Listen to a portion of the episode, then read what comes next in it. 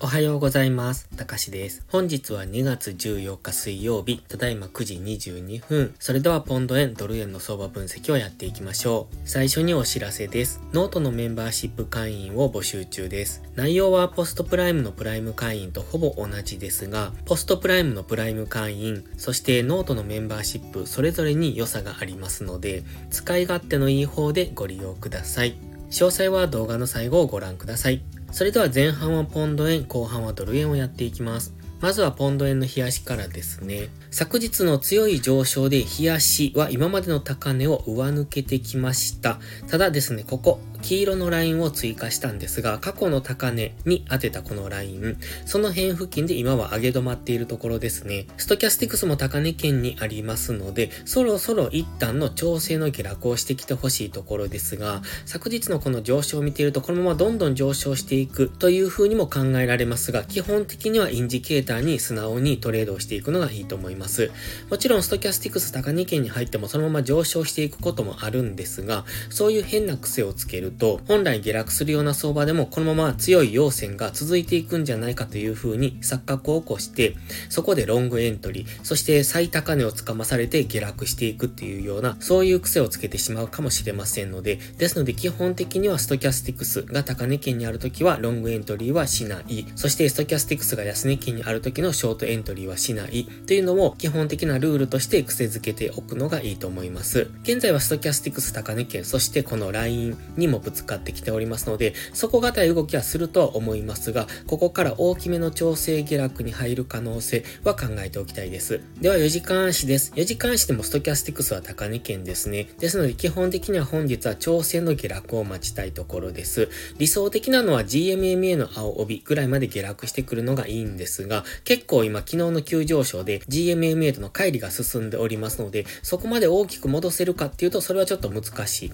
もしかすると本日はじりじりと方向感なく下落方向に動いて一日を終えてしまうかもしれませんね。基本的な考え方として昨日みたいなこういう大きな動きが出た後の次の日は調整で終える、そういう可能性が高くなります。ですので昨日強く上昇してきたっていうことは本日このまま上昇していく可能性もゼロではないんですが、じりじりと下落方向、調整の動きをして、それで一日を終えて、また明日から上昇していくとか、もしかすると今夜あたりから再び再上昇していくくかもしれませんが、一旦はストキャスティクスも高値圏にありますので、この加熱感を解消するような動きですね。この過去の動きを見てもわかるように、高値圏に入れば下落、高値圏に入れば下落、そういう動きを本日はしてくるのかなと考えておくのが無難ですね。底堅い動きはすると思いますので、少し下がったところでは反発上昇をしやすくはなりますが、とは言っても昨日の高値を超えていくような、そういう上昇には今の段階では繋がりにくいと思いますので、まずはこの調整の下落を本日は見ておくのがいいと思います。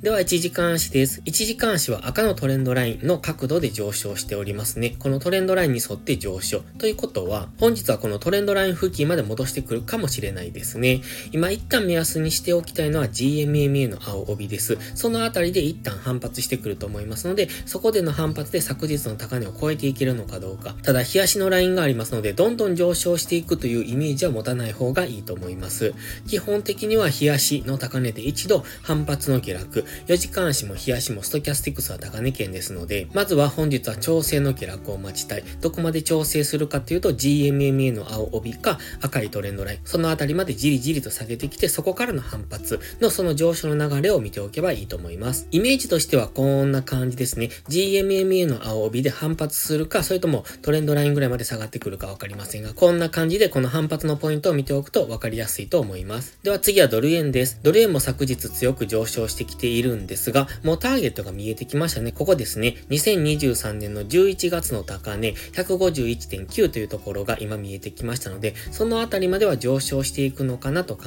えます。ただ、過去の動き、このあたりですね、去年の11月ぐらいの動きを見ていただいてもわかりますが、結構乱高下しているんですね。ですので、その動きにはご注意ください。強く上昇したと思ったら強く下落してみたいなのを繰り返してますので、突発的な下落、急落、急騰っていうのは注意しながらここからの上昇の流れについていくのがいいと思います。本日はやはり昨日強く上昇してきたので一旦の調整を待ちたい。こちらもポンドエン同様、ストキャスティクスは高値圏にありますので、やはりそのストキャスティクスの加熱感を解消しに行く、ダラダラと下げてくるのを待つ、そういう日になってくるのかなと思います。では4時間足です。先ほど日足でお話ししましたターゲットですね、151.9っていうところがこの白い水平線です。その一つ手前に151.422というオレンジの水平線も引いております。このあたりがターゲットになってくると思います。ドル円は1時間足のこの赤いトレンドラインに沿って綺麗に上昇してますよね。昨日もそこで反発、おとといもそこで反発、そしてその前も反発しているという、すごくわかりやすいこのトレンドラインがありますので、その辺まで押しを待ってからの上昇の流れ、こんなイメージですね。こういう動き方をイメージしておくといいと思います。ですので本日はじりじりと下がってくれば、下げ止まりを待ってそこからの次の上昇の流れですね。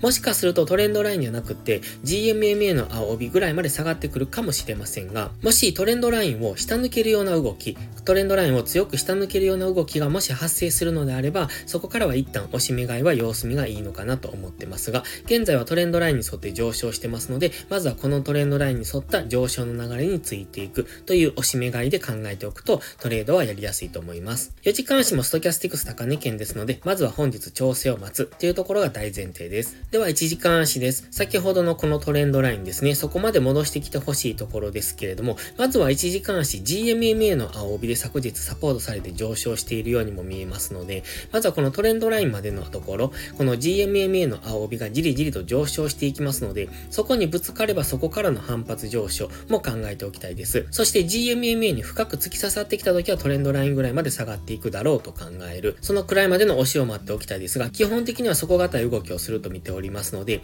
下がったところは変わりやすくなってますので、例えば15分足とか5分足で下がったところから短く押し目買いをしていくっていうのもいいかもしれません。基本は今1時間足ストキャスティクス結構綺麗に動いているんですね。昨日これ安値圏からの上昇。これは CPI での上昇ですが、ストキャスティクスそれに合わせて上昇してますので、本日も1時間足のストキャスティクスが安値圏に入ってくればそこからは上昇しやすくなりますので、その辺を見ておくとタイミングが測りやすいかもしれないです。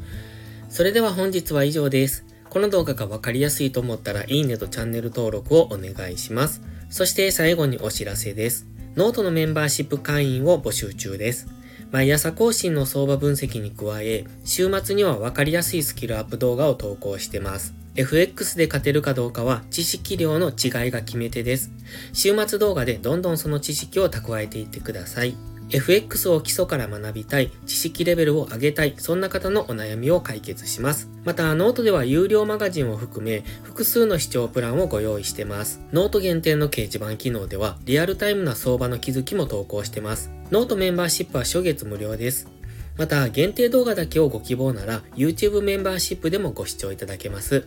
詳細は概要欄をご覧ください。それでは本日も最後までご視聴ありがとうございました。たかしでした。バイバイ。